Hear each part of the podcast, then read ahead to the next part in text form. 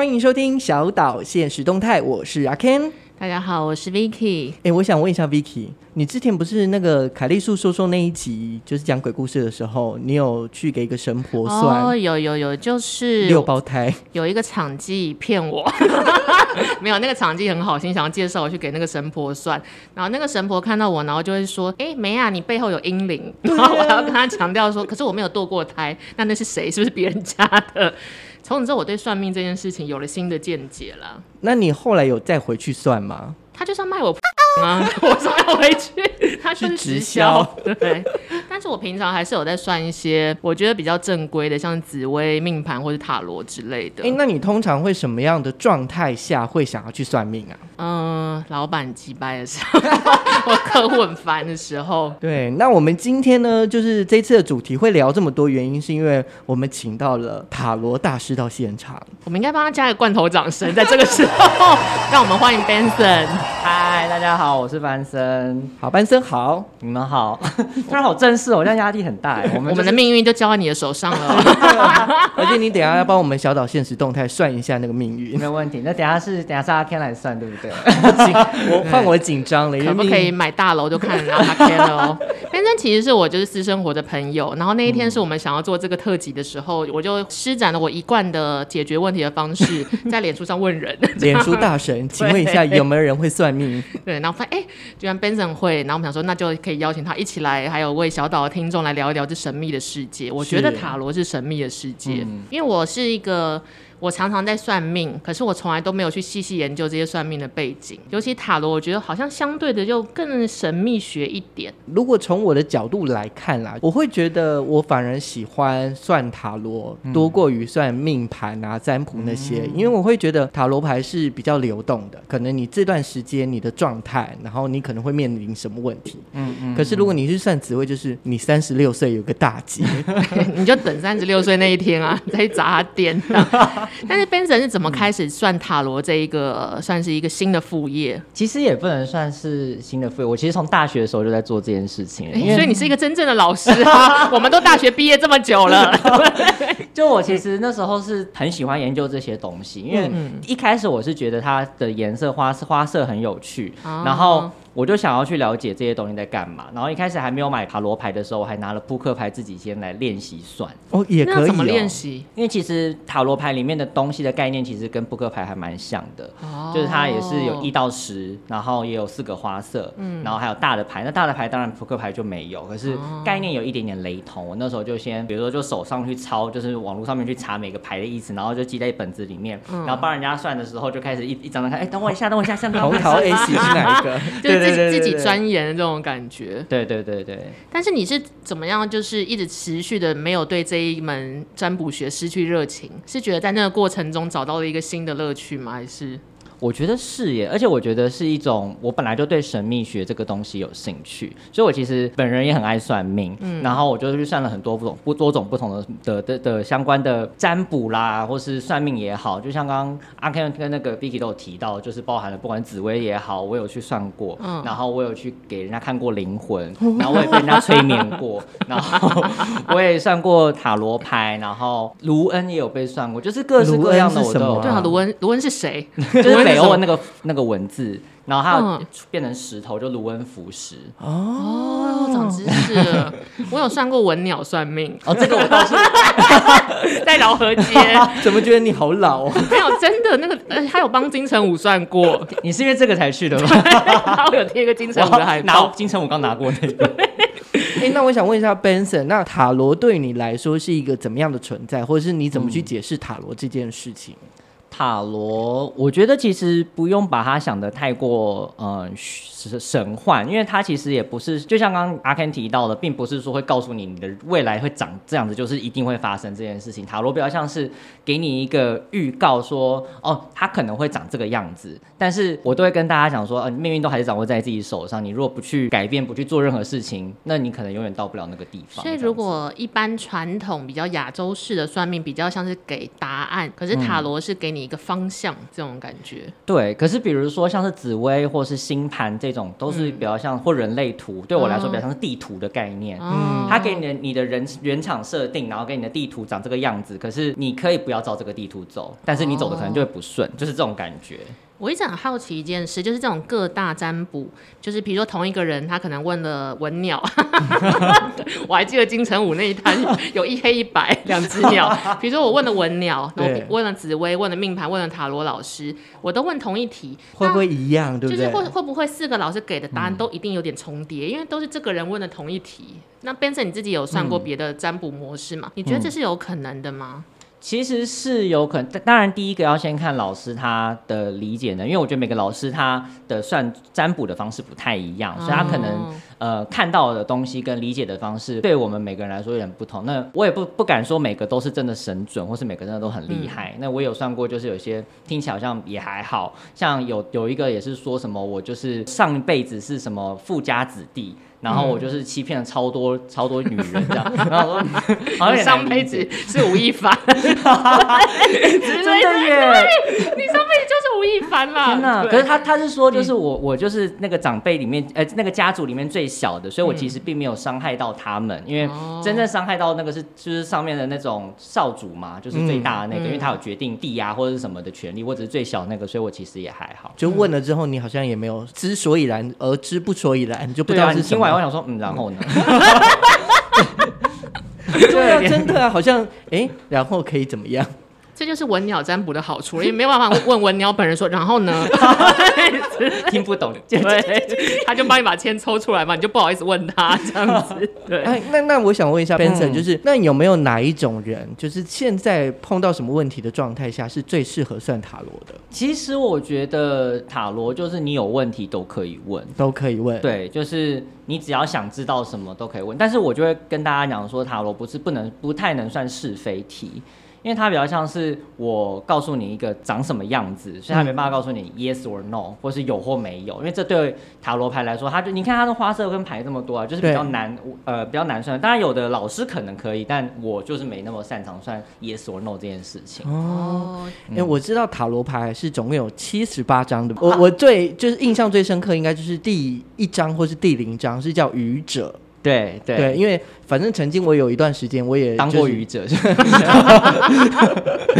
对，就是呃就是有去学过，因为我觉得很好玩的地方是每一个人在看牌的时候，嗯、他的理解程度是不一样的。对，那我喜欢的原因就是因为因为你的理解不一样，所以我可以针对你的理解，嗯、然后针对你的问题，然后去做出你可能这段时间会碰到什么事情，是你量身打造的。嗯嗯，哦，我一直以为塔罗也是有一个标准答案呢。其实没有，它没有一个标准，就是看你的心境跟怎么看那一张牌面这种感觉。每一个学说它都很多种不同的人解释它，那有不同的角度去看它，就有不同的解释方式。嗯，哎，那 Benson 可以简单的告诉我们听众朋友，就是。嗯塔罗牌里面有什么样的元素？就是它有你刚刚说有大的跟小的嘛，对，然后有怎么去区分，然后怎么简单跟大家说。其实简单来说，大的大家就像刚刚阿甘提到的，像是愚愚者、愚人嘛，嗯、然后就是大家会常听到，不管是恶魔啊，或者是死神啊这种，就是比较大的牌。嗯、那它大的牌好像总共二十二张，然后小的牌呢，就是有四种不同的花色。那是四种不同的花色，就分别是宝剑、权杖、圣杯跟五角星。那这四个呢，其实就有点像是对应到扑克牌里面的黑桃、爱心、砖块、梅花的概念。这四个花色，每一个花色都有十张牌。这些东西很有趣的事情是，其实塔罗某种程度跟星座或者是什么数字，它其实本身背后都有一些很有趣的一些原因跟因果关系。所以从神秘学的角度来看，这些东西它本身都是串在一起的，就是错综复杂，复杂中的复杂。就是它的脉络是还是在一一个大大陆上面这种感觉。对对对对对。但是，身为一个塔罗老师，你会希望大家怎么样去问你问题，才会让彼此都可以在一个不要那么费心的状态下？我先都会问说，就是你是真的想要问问题吗？因为有些人感觉是只是想要来 什么一直来聊天的，是不是？因为有些人是想要测准不准的，哦，测准不准的，我就会觉得那你不要测，因为你其实心态已经没有想要测准不准是什么意思？他来测你的能力值吗？我一开始比较常遇到的是在大学的时候刚刚开始练习的时候，嗯、那很多身边同学有些人就会觉得说不知道这是真的还假的，所以想要玩玩看。嗯、可是玩他并没有想要真的问问题，所以他问的问题可能其实是一些可能对他来说无关痛痒，可能根本不想要问这个问题。哦，他不是认真想要跟你交流这件事。对对对对对。这时候就怎么办？诅咒他吗？你会天打雷劈？我就从后面拿出个小人开始砸着。另外一种方式这样子。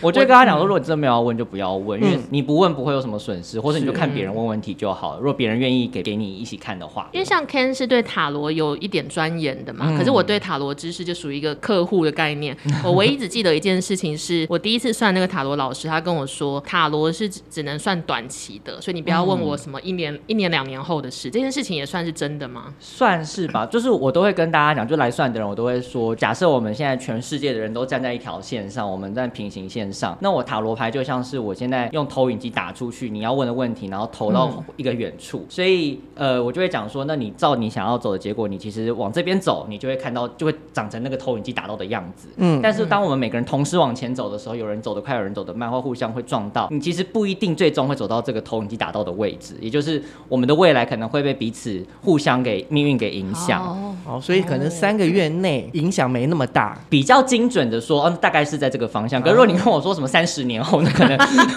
已经在这云雾缥缈处，我可能也不能告诉你会不会精准走到那个位置。原来如此，嗯，这个形容很具体啊。那我另外也想要问一件事情是，我有个朋友他超爱算命，可是他喜欢算命的原因是因为 他在谈不伦之恋，就是他的男朋友是有有夫有妇之夫，嗯嗯，所以他就很喜欢到处问，然后他会拿着以前那种，比如什么命盘跟紫微，是你可以拿着这个男生的生辰八字去问问题，塔罗也可以这样子拿别人的个资来问一个他们两个人相关的问题吗？其实通常不太行，但我的确有帮朋友算过他朋友的事情，那他也说、嗯、哦有一点准，可是我都还是会建议本人自己算会比较。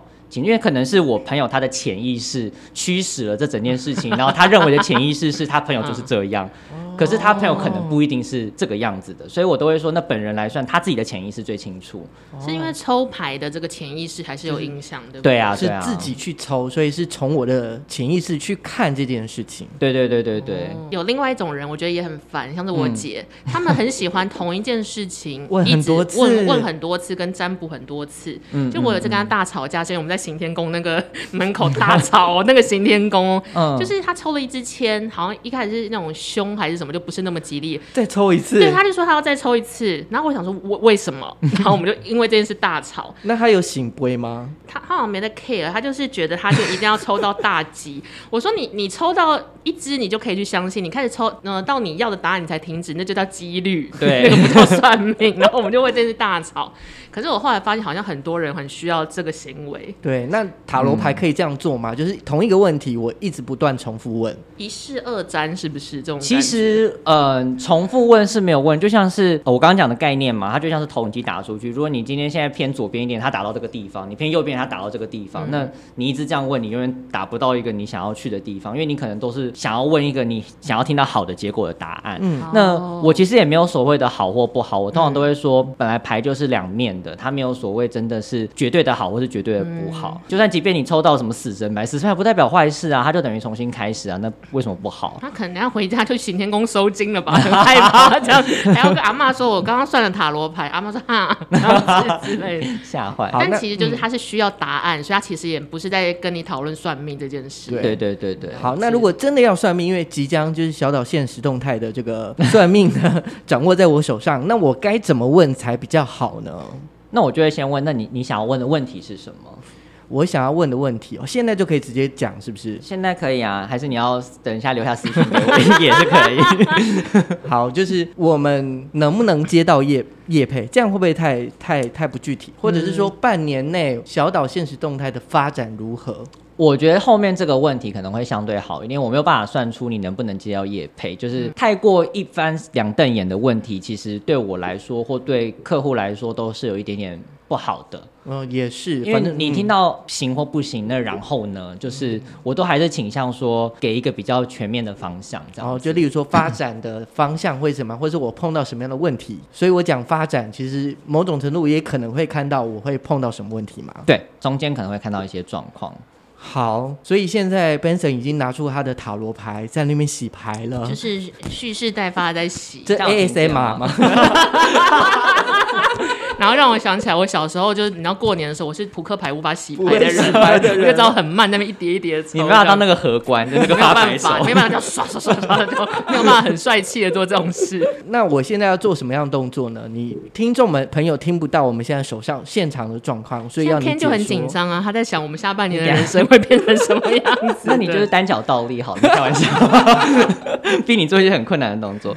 其实你就放轻松，然后你心里面就想着刚刚的问题，就是说你想要知道未来的发展状况，嗯，然后你心里面可以稍微去呃想象一下你看到的那个未来会是什么样子，可以大概大概去有个画面，然后想象比如说你跟 Vicky 两个人在主持啊，然后有一些怎么样的情况，就大概去有一些这个画面去思考你刚刚的问题，是有我已经有画面了，在我脑海里很清楚，蠢蠢欲动，还不错。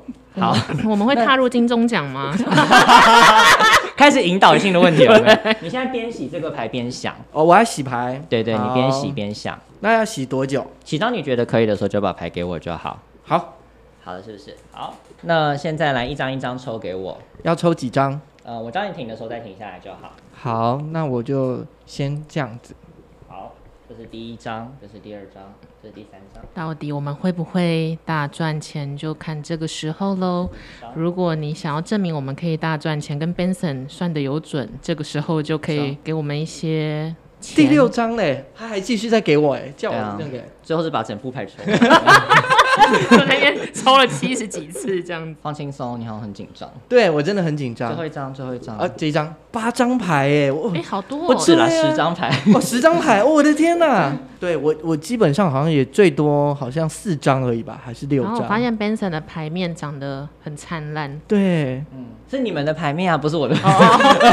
就是他的插画的风格很灿烂。我觉得感觉看起来还不错啊。我看一下有几个剑，然后有几个金币。不要讲术语，我听不懂。我这边有一个麻瓜是听不懂的哦。对，其实我觉得现在的状况看起来是呃经营的算蛮不错的，因为其实你们都知道该怎么去做，跟怎么去嗯、呃、处理很多事情。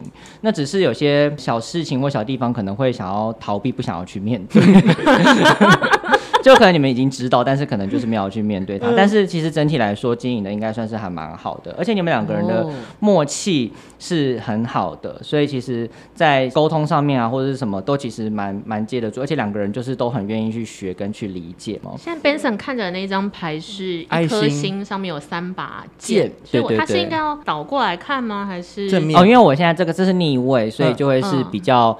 呃，所谓的正逆位，就逆位的能量会比较嗯、呃、弱一点点，或是它相对是比较极端一点点。这是宝剑三，嗯、那宝剑三就是刚刚 Vicky 形容的一颗一颗星被三个三个剑插过去，它表示的是失落跟失望的意思。那在这个位置，它刚好有反过来，所以可能是对于有些事情可能表现的会极度的失落或极度的失望，可能就是不达到你们的预期想象的样子。哦、这是现阶段，这都是现阶段，嗯、所以哦，所以现阶段是这样的状态。但是你们你们两个人相处像恋人这种感觉，哇就是。是恋人，恋人牌。那恋人牌就是一个两个人其实很互相搭配的很好，很有默契，然后可以把事情处理好。哎，他们是热爱学习、很爱好奇的一个样子。等一下就去登记了呢。今天我又促成了一对家哦。大家就是如果希望有好姻缘，就来找 Benson 老师。就一直给你看恋人牌。而且过去你们其实是非常努力的在，在应该说就是有一些基础，然后有一些慢慢的在呃打打打磨，然后也在跟别人学习取经。这一张牌是一个人拿着一个金币。然后看向远方吗？这张牌的有一个学名吗？有，叫做什么？它是呃钱币侍卫，就像我刚刚讲，它其实有四四个那个花色嘛。对，那钱币就是刚刚讲五角星，它就有点像是你可以想象成扑克牌里面的砖块，它就是跟赚钱有关系。哦，所以我们有钱，我们朝前看，没错。但这是过去，很有巅峰时期，希望希望可以再来。但是过去朝着前看没有不好，而且表示它是。呃，侍卫我可以说是宫廷牌里面最最小的那一个，嗯、因为大家想象就是呃所谓的扑克牌里面有 KQJ 嘛，嗯，那 KQJ 里面不包含这个侍卫，那侍卫就是比 J 再小一点点，因为 J 你把它当骑士，它、哦、这个就是侍卫就是比骑士再小一点点的一个角色，所以他是在宫廷里面最年轻的，表示他还在学，他还不懂，那他在认真的去理解怎么做，所以他有点像是在钱上面再开始去了解怎么去打这个基础打磨这样子。哦。但是，However，你们来到中间，现在这个状况是国王，你们从已经从侍卫变成国王了。我们进步很快，你们进步很快。我们杀杀了谁？我们篡位篡了谁？或是这有精神时光屋，你们慢慢就长大了。但是就是在成为国王的状态下，其实你们其实这张牌是宝剑七，好多剑在这个人手上，对，是一个人扛着一堆宝剑，对对对，然后他感觉要往外面逃跑的样子，哦，他其实有点就是呃逃，就像我刚刚讲逃避嘛，就是没有想要面对这件事情，嗯、所以你们即便经营的。很好，但是其实有些东西是你们没有想要去面对它的，或是你们没有想要去正视它的。这可能跟刚刚讲的失落感有关系，就是有些东西你们可能其实有一些些觉得没有做好，或是很失落的地方，但是他并没有把它做到好。这样我知道了，我希望很多的听众朋友赶快留言，然后帮我们按赞，跟就是加入现实动态。希望有我学生以外的人帮我们按赞。每次都看到是我学生，想说，哎，真的，哎，他们是你的粉丝基础，哎，谢谢 Gary 哦，在那点名，而且 specific 就 Gary。但未来感觉是，嗯，还蛮不错的。他就像白马王子的角色，他是圣杯骑士，嗯、所以其实会有更多呃情感上的连接。说不定你们未来会访问对象，或是你们在做的的节目的内容会越来越多情感连接的一些人物，或是刻画的一些部分，或者是我们可以跟听众之间有互动。这个算是吗？还是我们要变成真情指数了？可以，还是还是这个节目太老，很适合啊。大家还知道真情指数吗？有个老，可能很多人想说是什么 一个疑问。对对啊，我觉得未来可能可以往这个方向试试看了，哦、说不定它是一个方向，一条路。嗯那你们其实现阶段，你们自己也认为现在已经开始慢慢往好好的地方去了，因为他就是呃一个人在划船，然后船上有很多把宝剑，嗯、所以可以仔细看的话，这边的那个浪潮是汹涌的，可是你们现在划往的地方是平静的湖面，哦、所以其实你们现在是在走一个过渡期，就是可能头过身就过的概念吗？呃，有有一我不确定会不会神过，但要看你有没有减肥成功。嗯但头过了，这样子头头过了，头现在过了，但是减肥成功才能升过，就是要自己要熬过那一关，这样没错。但就是刚刚讲到的，因为前面你们可能现在有一些状况，或是呃一些疑疑虑或担心的地方，那这可能就是导致为什么还在过渡期的一个状况。哦，所以我们要想办法走过去，或是排解这个问题。这个我等一下会说。哦，连这个都算到了。但其实以环境来看，你们其实是非常的好多金好多钱，真的好多钱哦。就是嗯，可能有这有一点点像是 legacy 的感觉，就是你是说华山的那个吗？华山那个，你们之后可能还可以做音乐节，没有 斜杠这样，下一次就是北流有没有？这个有点像是是表示，因为它是一个家族，嗯、然后就是其实有点代表的讲遗产的概念，有点像是，比如说之前有些人留下来给你们的东西，其实你们可以好好运用的。外人看起来有点像是这样子，嗯、你们留了一些，其实当初某一些人留下来的东西，其实你们运用的非常妥当。你们这些东西是你们好好可以去发展的。你们没有看到这一面相，你们即便是国王，觉得做的已经很好了，然后人家看你们金碧辉煌，嗯、但你们觉得就是我还在插剑，还在拔剑那样子，你们还没有走。走出来这里，对对，外人视角是良好的。Gary 的部分，谢谢 Gary 老师，真的很爱你，希望你可以好好工作。然后呢，其实整副牌建议它其实是太阳牌的逆位。那其实呃，太阳牌逆位，我就会觉得说，有时候我们大家都会说。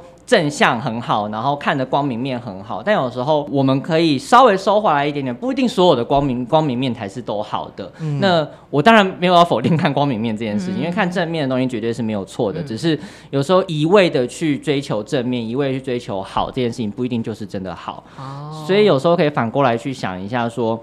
呃，有些不好的东西，它是不是可以让我们去调整，或是不好的东西，其实我们也可以发挥的很不错。嗯、就是这是一个不同的角度跟路线，也可以是危机处理，或是你可以把呃人家看起来不好的东西，你们可以做到很好。是不是可以做得到这件事情？哦、就是有时候不要去担心说我们看得太太过负面，或是我就是只能看正面，我不想去看负面的东西。就是全面迎战也是一个不错的方式的这种感觉。对对对，哦、也可以这么说。然后呢，在整个结果看起来就是，嗯、呃，是星星。那星星感觉就是可以连到很多很远的，虽然它是逆位啦，那就是可能连到一些比较遥远的地方。所以说不定你们之后假设有可能会有海外听众啦，或是有一些不一样的地方。哦、而且星星也有一种。种代表希望的感觉。那他希望这个是到逆位，所以可能就是比较没有那么的强烈。但是三号它还是一个比较正面的意向，就加上刚刚讲到的，你们未来可能会有多一点情感连接。比如说你们后来找了一些不同的人士回来分享，然后他们是呃在国外长大。我举例，他可能就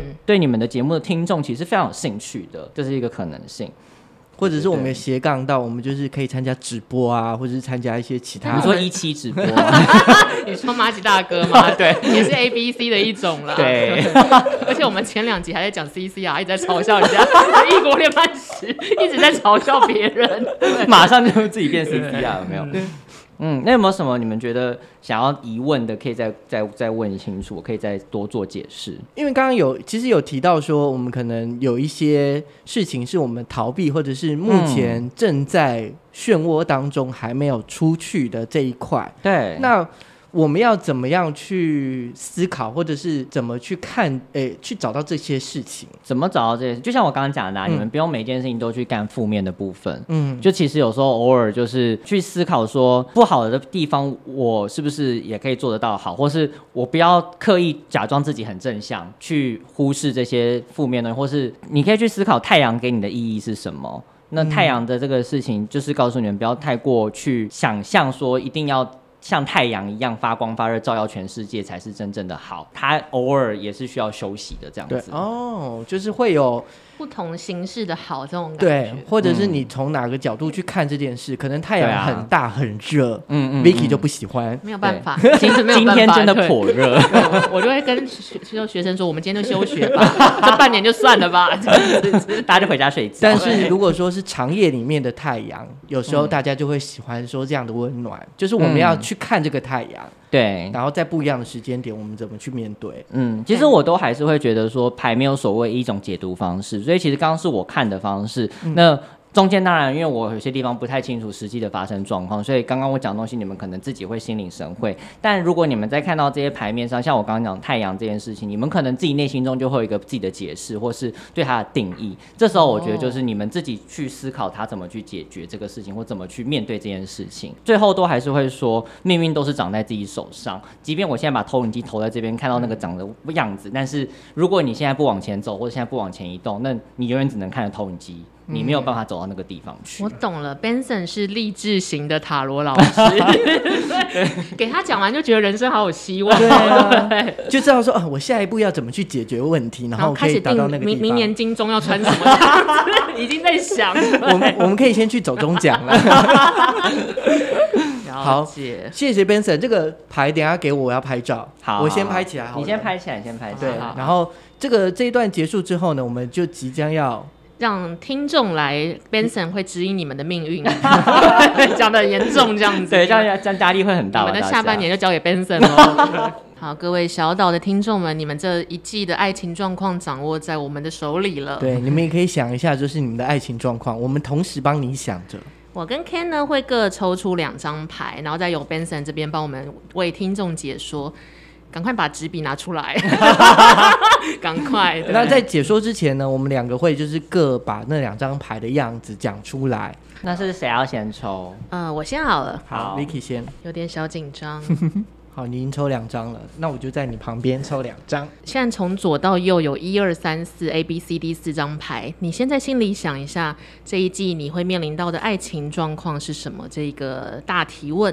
A B C D 从左到右，你到底要选哪一张呢？我们给你三秒。好，刚三秒结束了，超级迅速有没有？那我们到时候会把这些图卡的算是照片放在我们的 Facebook 跟 Instagram，嗯，到时候大家就可以再回顾回顾一下这一次的这个算牌，让你更知道你接下来一季的爱情会走向哪里。好，那我们现在先要解说吗？还是？因为我们先先讲说他的牌的样子吧。没问题。所以我的我抽的第一张其实是有一点像是维纳斯或是一个女神在中间，然后是一个很像圣诞树的装饰被围绕，你知道什么？呃，谢济生。临时还想不起来，但感觉是一个开朗的牌，然后四角有一些动物跟人这样子。嗯、这是第一张牌，然后第二张牌呢是一个老人手上拿了绿色的那些球吗？还是什么？这个故事告诉我们，不可以带放大片，带太大视力会变得有点差。像类似传教士拿着一个绿色绿色的球，左边握着木棒。我觉得现在抽听我这样形容抽这张牌的人，是不是心寒了 寒了一间？想说到底抽到了什么？其实是那个收集的棒球卡了，是陈金峰是不是？好，这是 Vicky 抽了两张牌，就一跟二。那我的第三张就是我先抽的，我这一张呢是背景是黄色的，然后有点像可能黄昏的时候，然后它的上面有很像蔷薇的藤藤蔓之类。那有有一张很大的椅子，有一个女生歪歪的头，然后坐在那边，然后捧着一个很大颗的金币，然后下面还有一只右下角有一只兔子，对，大概，然后它是在土地上，后后面有山哦。不知道是、呃、应该是山。我觉得我们听众开始越来越不安了，想说到底这四张牌是什么？这是第三张，那第四张呢？哇，这个人就是看起来有点正直，一个人呢就是坐在中间，然后中间呃有一个后面有一个柱子吧，还是就是椅子的那个架子，然后很高，他应该是国王之类，他头有戴皇冠，然后拿一支宝剑，那他看起来很大长，因为旁边的树很小，然后还有云。大概就是这样，就是第四章，这就是我们听众这接下来这一季的爱情状况的四个答案。好，我们就请 Benson 来解答，从一开始。哎、欸，我不不不得不说，刚刚的过程其实蛮有趣的，因为刚其实就很像是大家有没有去考英文的时候，不是看到图就要解释，要狂讲里面看到什么？哦、你们刚其实就很像，我看到什么狂讲，不然这个两两秒两分钟过去，我就不能再讲了，很紧张。我刚刚的画面其实有点好笑。好，那我现在讲第一张牌好了。第一张牌呢是世界牌。哎、欸，听众如果有很会算塔罗牌的，也不要赞我，因为我觉得大家就是 那一一一一一排各各表，好不好？嗯、大家可以有各自的解读方式。世界牌是一个不能提起的禁忌名词吗？我是说每一张牌都是啊，因为我怕我讲出来，有些人可能会认为说，哎、欸，我我理解的牌不是这个样子。那现在我们就会封锁他。维持版面，对，快笑死。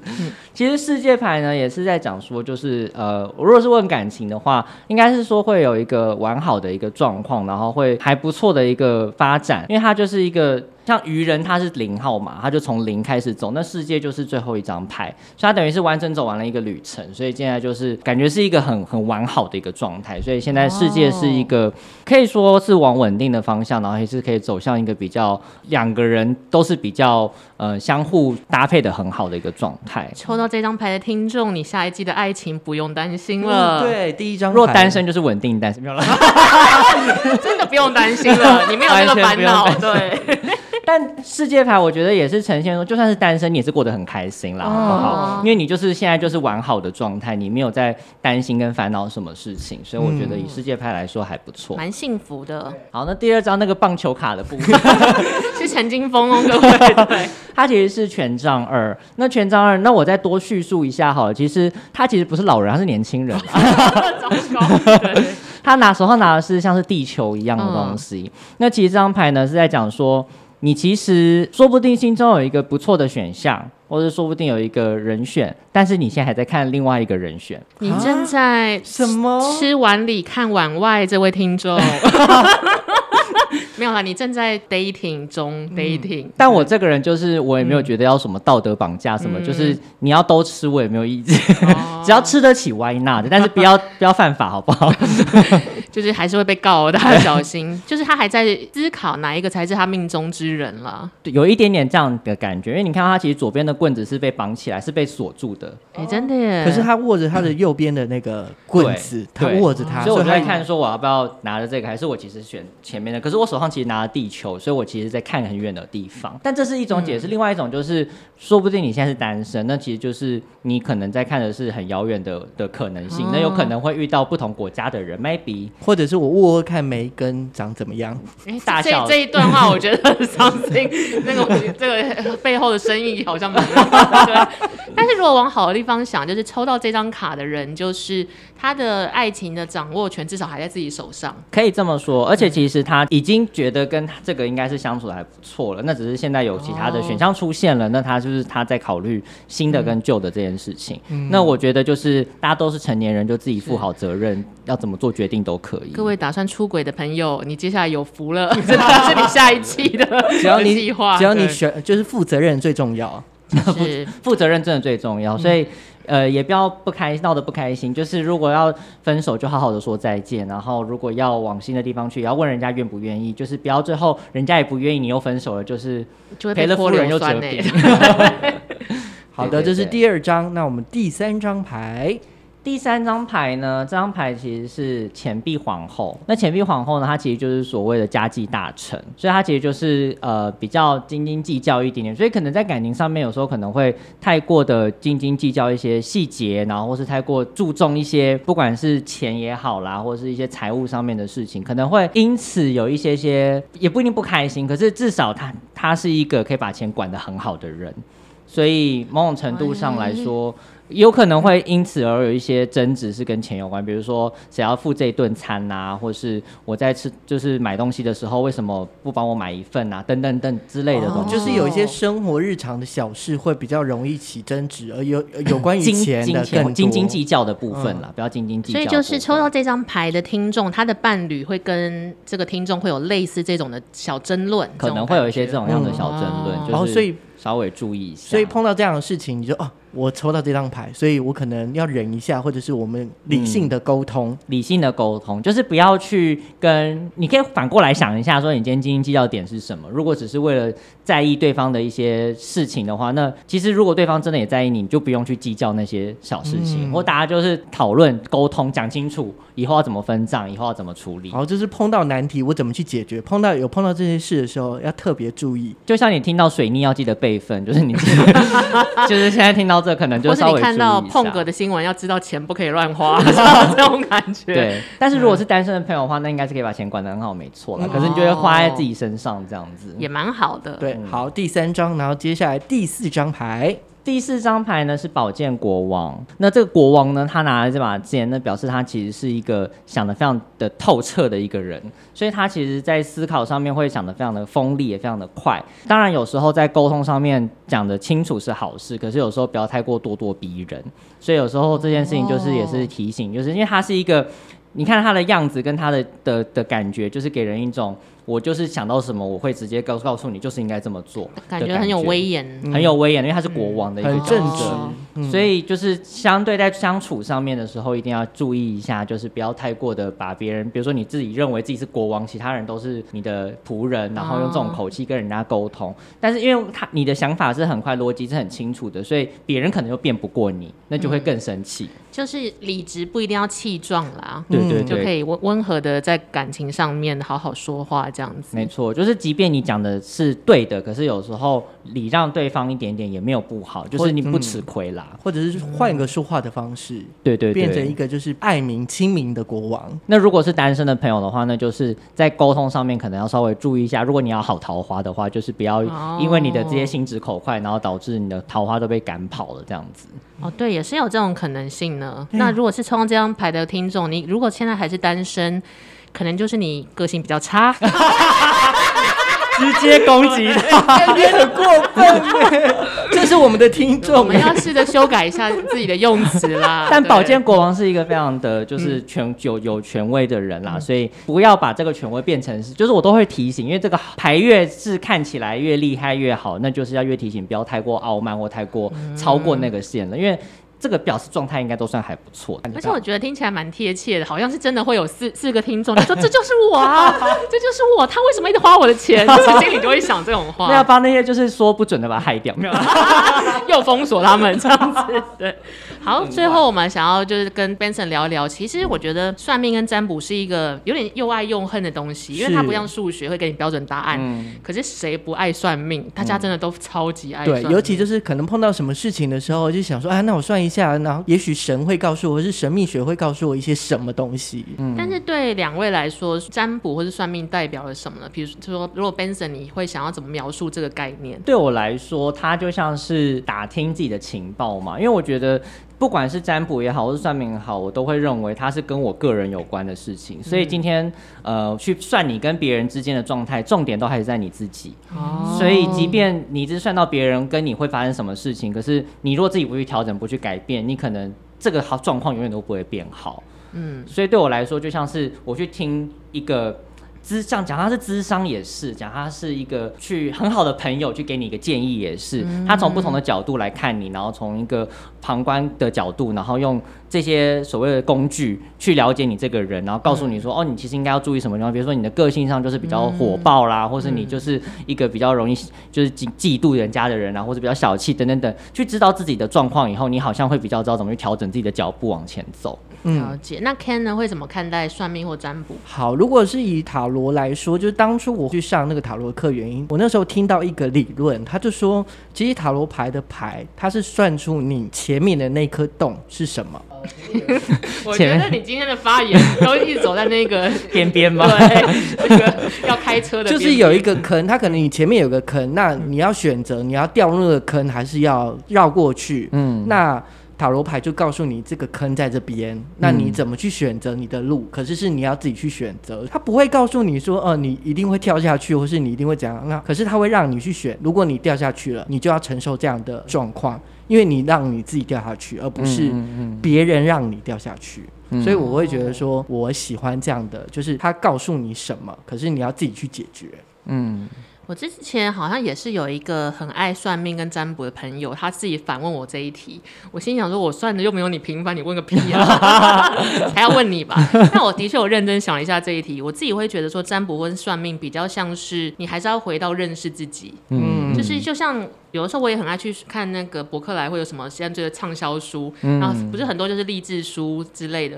我有时候会买，但是我、嗯、我买好像也不一定会照他那个教条走，可是好像就可以从这几个教条来检测自己的那个分数到哪里。嗯，所以你就可以就很像 Benson 跟 Ken 讲，就是我是用占卜跟算命这个客观的第三方来检视一下自己现在的状态，嗯，然后自己再决定要做哪一些选择这一种。啊，讲着讲着就好想去算命。的确，人在是不是有一些压力或是彷徨的时候，真的会蛮需要这一个安宁的所在，就有一个人可以。帮你分析，然后讲一点话，的确是比较让人家有安心的感觉。是，那最后就请 Benson 来，就是给我们的听众，或是给我们小岛现实动态，就是对于这些呃喜欢占卜或是喜欢塔罗的人的一个金句，你会怎么讲？其实我刚刚有讲过很多次，我觉得命运掌握在自己的手上，就是不要去觉得说，好像我算完了这个命，他就会告诉我就该怎么做，我该怎么走就会到，然后我就觉得他就是会到那边，我就是不不做任何事情。因为这样永远不会达成。那听到不喜欢的答案，那你也不用觉得说好像一定会变不好，因为命运掌握在你自己手上，怎么走还是靠你自己。你可以走出一个更漂亮、更好的路，那为什么不去试试看？我很喜欢 Benson 在我们这一集里面讲到那个投影机的概念，嗯、就是会投影一个可能未来的一个部分的你这样。然后我刚才想说，嗯、要去买 Epson 吗？对。然后跟那个投影会有彭于晏吗？